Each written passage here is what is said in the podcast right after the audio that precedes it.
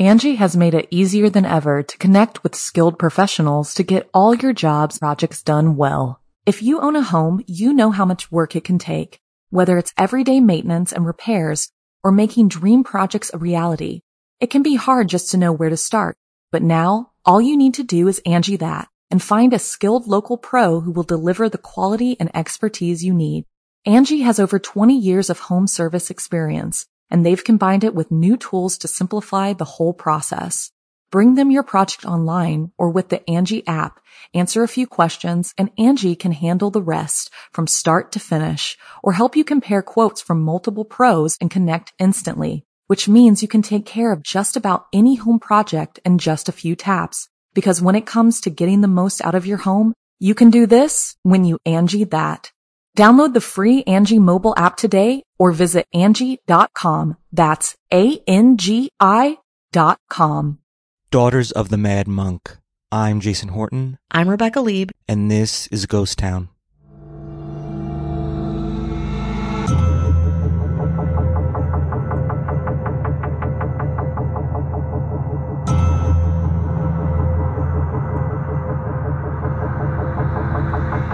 Probably already know the name Gregory Rasputin. You know his face. He has a long beard. He's kind of tall. That famous photo of him in black and white has a very intense stare. He looks very creepy. There's a hand held high in the air. He's got a long, bushy beard. Or maybe you know him as the culty advisor to the crumbling Romanov Empire, with Anastasia and the mysteries around that family. Or maybe you know him from his strange reputation of being unable or unwilling to die. These are all bound up in the legacy of Gregory Rasputin and are both untrue and very true. While Rasputin's reputation lives between truth and fiction, larger than life spiritual magnetism and sinister compulsive villainry, his family legacy is just as strange and infamous in its own dark way. Today we're talking about Rasputin's two mysterious, somewhat tragic, yet amazing daughters, Maria and Varvara Rasputin. As a refresher, let's go over a bit about Rasputin's fucking insane life. Of course, we could do many podcasts just about Rasputin himself, but I think a lot of it is hard because it's hard to know the difference between fact and fiction, and a lot of it is bound up in the Romanovs, whom we've talked about extensively in the past. Uh, the House of Special Purpose is one such episode that I'm very proud of um, and really takes you to this specific moment in history where Rasputin is very powerful and has a lot of political and religious reach. Grigory Yefimovich Rasputin was likely born around January 21st, 1869, to peasant farmers living in the small Russian village of Pokrovskoye. Hopefully, I'm saying that correctly. In 1886, Rasputin traveled to Abalak, Russia, about 1700 miles from Moscow, where he met and married a peasant named Paskovia Dubrovina. Paskovia stayed in Pokrovskoye throughout Rasputin's rise and was massively devoted to her husband until his death. The two had seven children, though only three survived to adulthood Dmitri, born in 1895, Maria, born in 1898, and Varvara, born in 1900. In 1897, before Maria is born, Rasputin got very into religion and decided to leave Pokrovskoye semi permanently. Despite being 28 and having a wife of 10 years and a growing family, Rasputin has a vision of the Virgin Mary and believes he has to spread the word of God throughout Russia.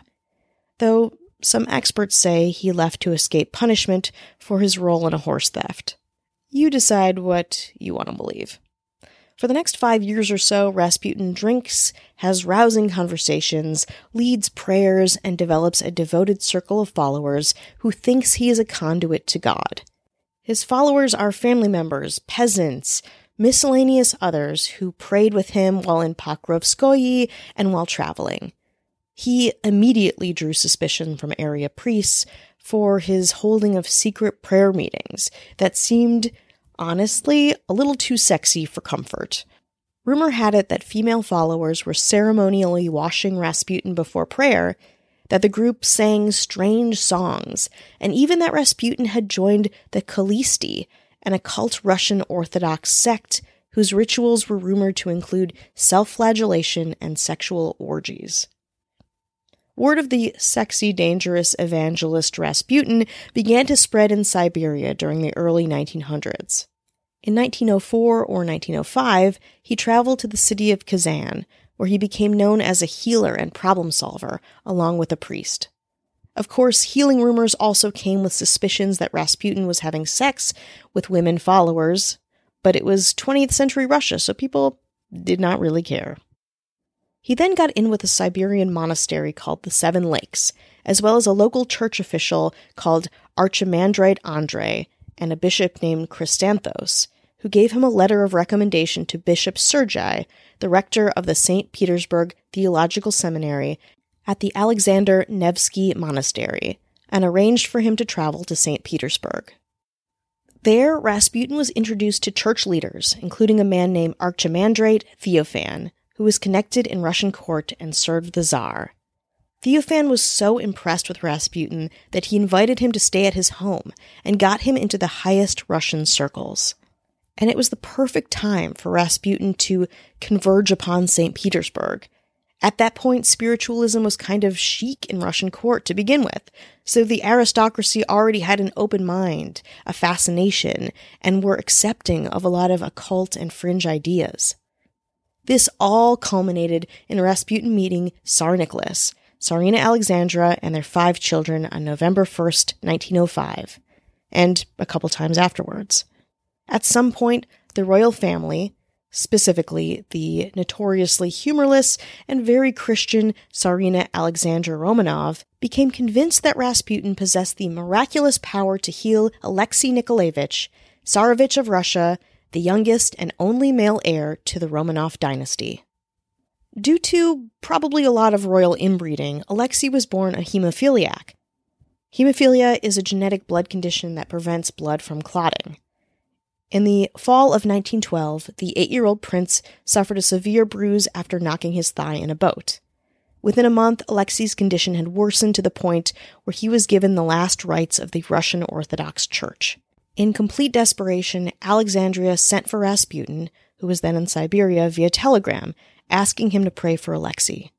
Rasputin wrote back quickly, telling Alexandra that, quote, God has seen your tears and heard your prayers. Do not grieve. The little one will not die. Do not allow the doctors to bother him too much. Alexei's bleeding stopped the following day. Dr. S.P. Fedorov, one of the physicians who attended to Alexei, admitted that, quote, the recovery was wholly inexplicable from a medical point of view. There are a lot of theories why Alexei recovered. Um, one of the predominant ones is that the doctors left him alone. He got some time to heal. Later, Dr. Fedorov admitted that Alexandra couldn't be blamed for seeing Rasputin as a miracle man. Quote, Rasputin would come in, walk up to the patient, look at him, and spit. The bleeding would stop in no time. How could the Empress not trust Rasputin after that?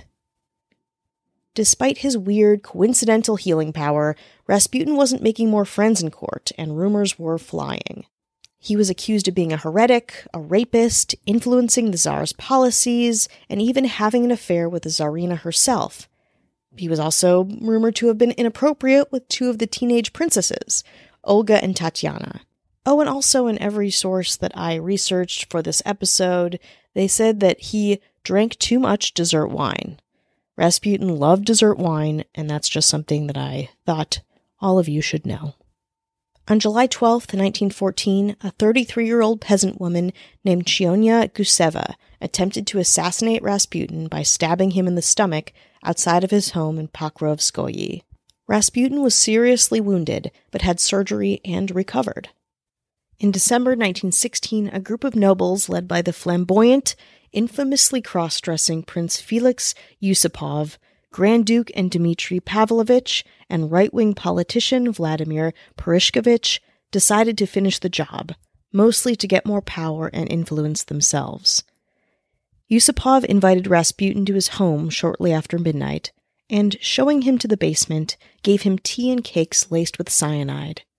Rasputin initially refused the cakes, but then began to eat them and, to Yusupov's surprise, was completely unaffected by the poison.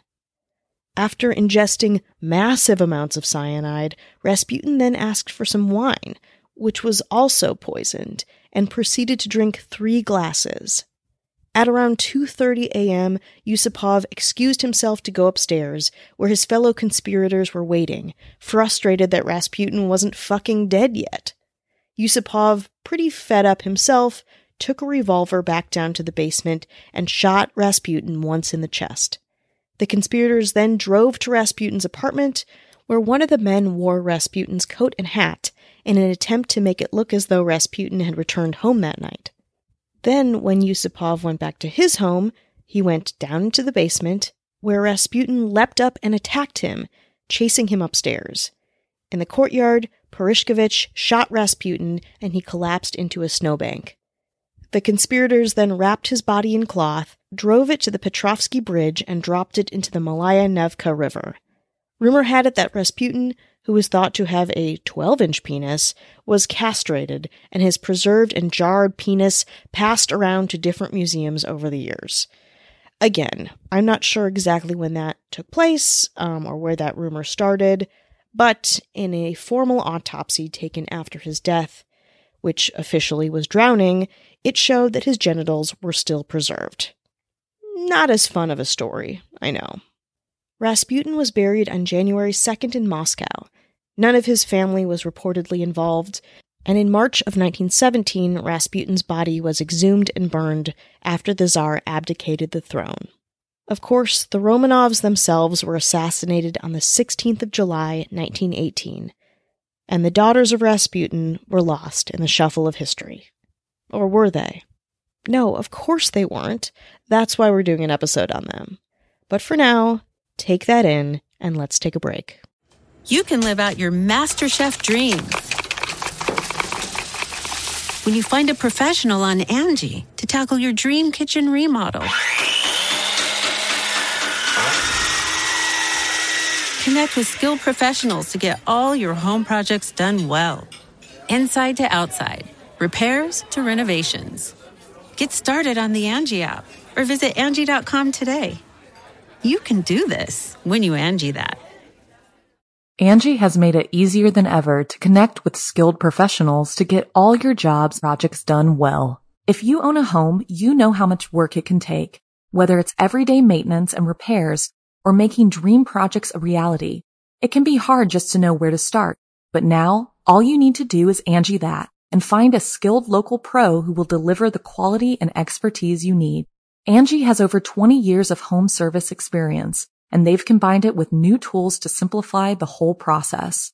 Bring them your project online or with the Angi app, answer a few questions, and Angi can handle the rest from start to finish or help you compare quotes from multiple pros and connect instantly, which means you can take care of just about any home project in just a few taps. Because when it comes to getting the most out of your home, you can do this when you Angi that. Download the free Angi mobile app today or visit Angi.com. That's A-N-G-I dot com. Angie's list is now Angi, and we've heard a lot of theories about why. I thought it was an eco move. Fewer words, less paper. No, it was so you could say it faster. No, it's to be more iconic. Must be a tech thing. But those aren't quite right. It's because now you can compare upfront prices, book a service instantly, and even get your project handled from start to finish. Sounds easy. It is, and it makes us so much more than just a list. Get started at Angi.com. That's A N G I, or download the app today. Hi, hello, how are you? How are you doing? Hello, hello. Checking in. How's it going for you today? How's it hanging? Oh. Dudes. Okay. Oh, whoa, okay. We got a cool guy in our hands. Great, great. We want to say hello to anyone who's listening, Mm-hmm. spreading the good word, Mm-hmm. sharing Please. with your neighbor, Tis the season, baby. and they give it right back. And you're like, you don't have a receipt. And you're like, No, I you're didn't like- think I needed a receipt. yeah. I don't want store credit from Ghost Town. No. I don't want more. I want less what are you Ghost supposed Town. to do with that? But what's fun as heck? Saying what's up to the government. We gotta say what's up to the government. The mayors. Now I know we're a little past Black Friday, but they picked up some good old stuff. Ooh, some deals. Mhm. Great. Picking up a ten dollar Tiffany necklace that's absolutely legit. Oh my god, totally, uh, totally legit. Cat Joselle Cat, nice work. getting the absolute last actual Mona Lisa, the original, The last Mona Lisa. It's the The last one. in the Louvre. going out of business sale. Holy shit! Art is dead. wow, great find. Charlie Gilbert Nice work. Legendary, I'd say. beating the stampede, getting their grubby mitts Mm-hmm. on an actual working legitimate time machine. Twenty four ninety nine. wow, what mall did that come from? Uh, it, it it Old was- Navy? No, it was, a Best Buy. Oh, sweet. Nobody looked. try looking. Try going to Best Buy and looking. Okay, try going into a brick and mortar store. Oh, wow, wow. Ashley Matson did. Well done, well done. Getting their hands on a brand spanking new iPhone 5 out of the box special. Spent way too much money on it. iPhone 5? That's Five, 5X that's Pro. incredible. 5, Whoa. 5X Pro. You guys are what a fucking haul. Stephen Bates. Wow. You guys did really great. This is an incredibly successful Black Friday for you all. Congratulations. You're my heroes. Way to get out there. Put on your coats. Go through the parking and the doors and the receipts and the credit cards and the crowds. Thank you. And the one ringing them up, Of course. Of course, of course, of course. the puppet master, That's right. She actually invented Black Friday. our governor, Avian, Noble. Noble. So you want no ads, no chit chat, just the good stuff, bonus episodes. You want to burn through it. You want to mm-hmm. rock this holiday. You do. You want to get away from the fam You do. or get closer to the fam Ugh. or you want to get rid of the fam, play this out loud. they'll, they'll hate it. They'll hate it. you they'll get bored and they will leave. head on over to patreon.com slash ghost town pod. You want to get back into it? Let's do it. Rasputin's three kids, the ones who lived past infancy, Matronya, Varvara, and Dmitri, lived with their mother until 1913. But when Rasputin got deep with the court of Russia, he brought his beloved daughters to St. Petersburg with him. The elitist Smolny Institute rejected the girls due to their low social status, so they attended the Steblin Karmensky Private Preparatory School. The girls lived in walking distance of their father's residence. Their brother Dmitri, on the other hand, was not interested in living in the city. He stayed home with his mother and lived as a farmer. So Rasputin began to gradually introduce his daughters to their new circle of friends and lifestyle, being best friends with the Romanovs. The girls became fast friends with the Romanov daughters themselves. Matrena soon swapped her lower class name for the more sophisticated Maria, and the sisters thrived in St. Petersburg. Maria was briefly engaged during World War I to a Georgian officer named Pankadze. It didn't materialize into a marriage, but she was still fully immersing herself into culture. Maria loved her French classes, something that would be helpful to her later in her life. She loved the opera. She loved the circus. Varvara was the younger daughter, quieter, more studious, and she herself loved the cinema. On December 17, 1916, the girls reported their father missing to Russian authorities. After a boot and traces of blood were detected on the Bolshoi Petrovsky Bridge, Rasputin's body was discovered. Maria and Rasputin's former secretary believed the spurned homosexual advances of Felix Yusupov instigated the attack, not a power grab. I'm not sure that I believe that, but I don't think we'll ever know for sure. So after Rasputin died, the imperial family planned to build a church over his gravesite, and while they didn't seem to attend their father's funeral, the Tsarina paid for Varvara and Maria's black mourning dresses. Lavish, luxurious, they still were a part of the court. Maria would go on to say, quote, I love my father as much as others hate him. I have not the strength to make others love him. After their father's death, the two girls moved in with their French teacher and were granted 62,000 rubles by the Romanovs, a pretty good allowance. Tsar Nicholas told the girl's mother, quote, I will become the second father to your beautiful daughters. Alex and I always loved them as our own daughters. May they continue to study in Petrograd, and I will make sure that they do not need anything. But of course, that wouldn't last forever. When the Romanovs abdicated, Maria and Varvara were stripped of their titles and rights and accused of being, quote, malignant elements. They were soon imprisoned, but freed by Boris Soloviev, an admirer of their late father.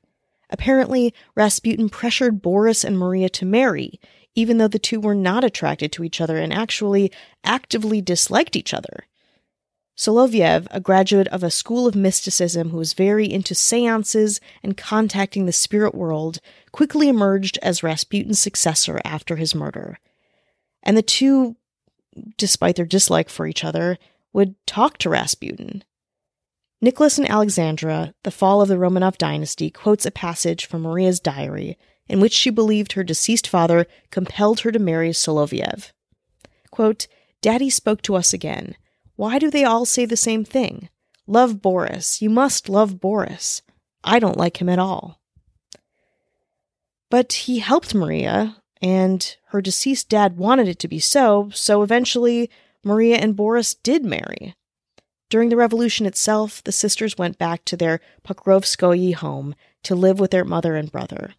Soon after, Maria and Boris left for Paris, and in 1919, 17 year old Varvara became a clerk in the nearby city of Tyumen.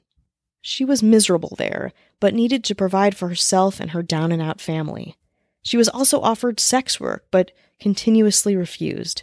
In February of 1924, Varvara wrote Maria a letter, sharing her frustration, her desperation, and her state of mind. Here's a little bit of it.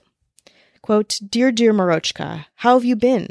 I didn't write to you in so long because I didn't have money, and you can't buy a stamp without money. In general, life becomes worse and worse every day. You think and cherish the dream that you will one day live well, but again, it's only a mistake. And all thanks to our friends, such as my employer Vitkun and similar people, they are all liars and nothing more. They only promise such a distance to work is a horror, it takes an entire hour and a quarter to walk there because I have no money for the tram. Lord, how hard it is, the soul is torn to pieces. Why was I born? But I am reassured by the fact that there are so many of us who are unemployed and that we are all just honest people trying to preserve our dignity. Pretty rough, pretty rough state of mind. In 1925, Varvara left Tyumen for Moscow, where she died. Some say she contracted a bad case of tuberculosis, some say she was poisoned.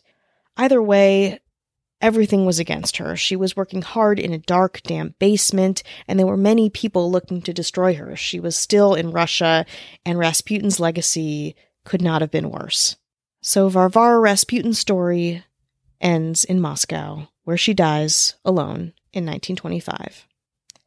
Dmitri their brother, his wife and children, and their mother, Praskovia, were eventually deported to Salkhard to work in a forced labor camp in the frigid Arctic Circle. The Bolsheviks had taken over, nobody liked the name Rasputin, and the family was actively being destroyed by the powers that be. Dmitri, Praskovia, and their family were slowly worked to death, and the entire Rasputin lineage was dead by 1933.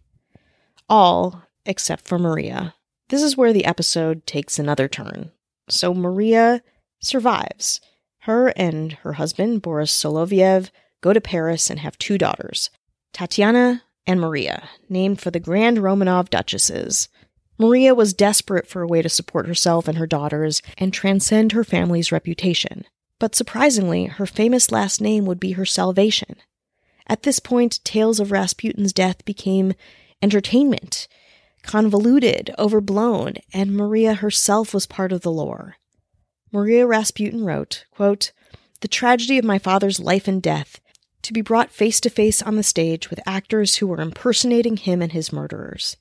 Every time I have to confront my father on the stage, a pang of poignant memory shoots through my heart, and I could break down and weep.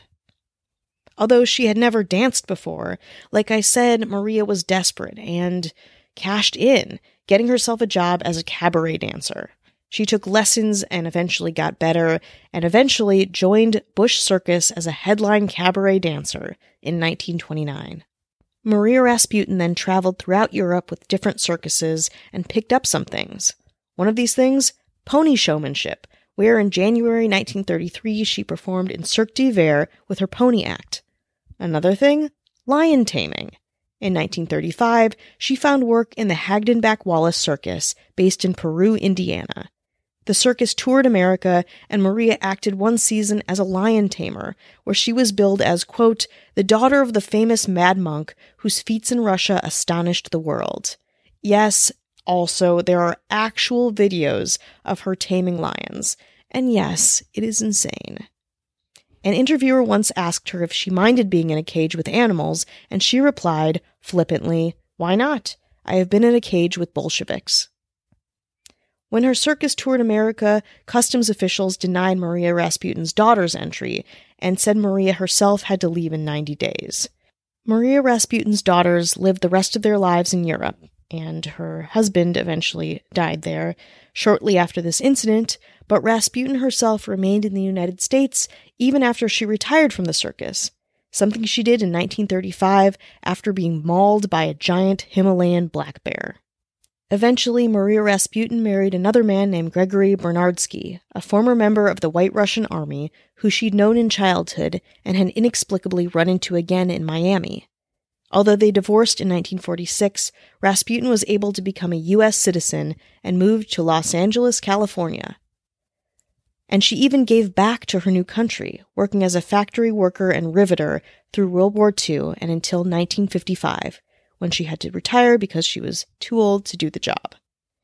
Of course, 1955, Red Scare, people speculated that Maria was a communist, but of course she was disgusted by this thought, repulsed by it, and the accusation publicly horrified her.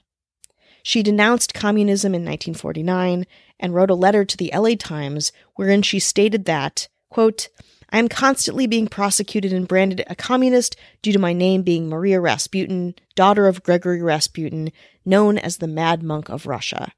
I left Russia 28 years ago and am now a naturalized American citizen, for which privilege I thank God every night, as I love the United States of America from the bottom of my heart. I wish to announce publicly that I am not a communist, even though my name is Maria Rasputin, daughter of Gregory Rasputin. In Los Angeles, the retired circus performer subsisted on Social Security benefits, teaching Russian, and babysitting jobs. Of course, she wrote several books about her dad and occasionally gave interviews.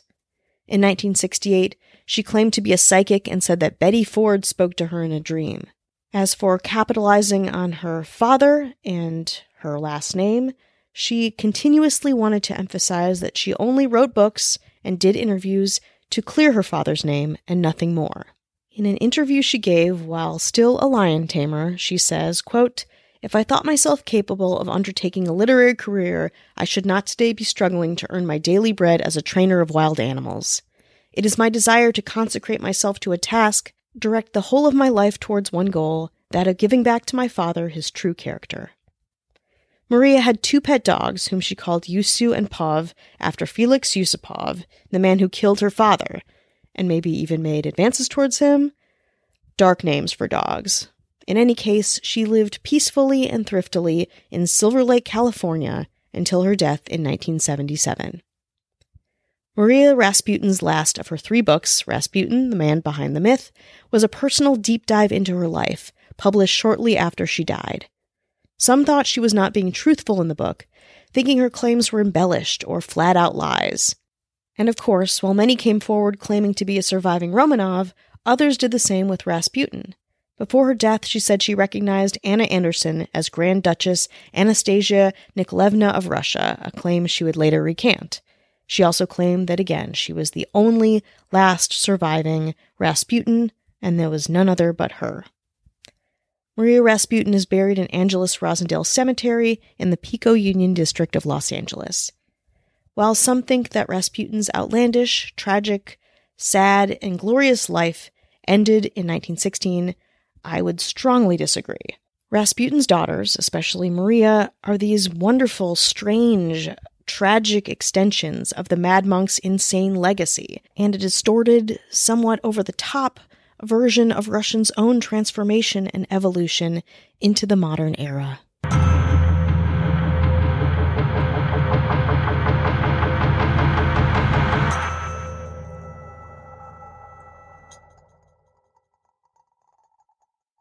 Angi has made it easier than ever to connect with skilled professionals to get all your jobs projects done well. If you own a home, you know how much work it can take, whether it's everyday maintenance and repairs or making dream projects a reality. It can be hard just to know where to start, but now all you need to do is Angi that and find a skilled local pro who will deliver the quality and expertise you need. Angi has over 20 years of home service experience and they've combined it with new tools to simplify the whole process. Bring them your project online or with the Angi app, answer a few questions and Angi can handle the rest from start to finish or help you compare quotes from multiple pros and connect instantly, which means you can take care of just about any home project in just a few taps. Because when it comes to getting the most out of your home, you can do this when you Angi that. Download the free Angi mobile app today or visit Angi.com. That's A-N-G-I dot com.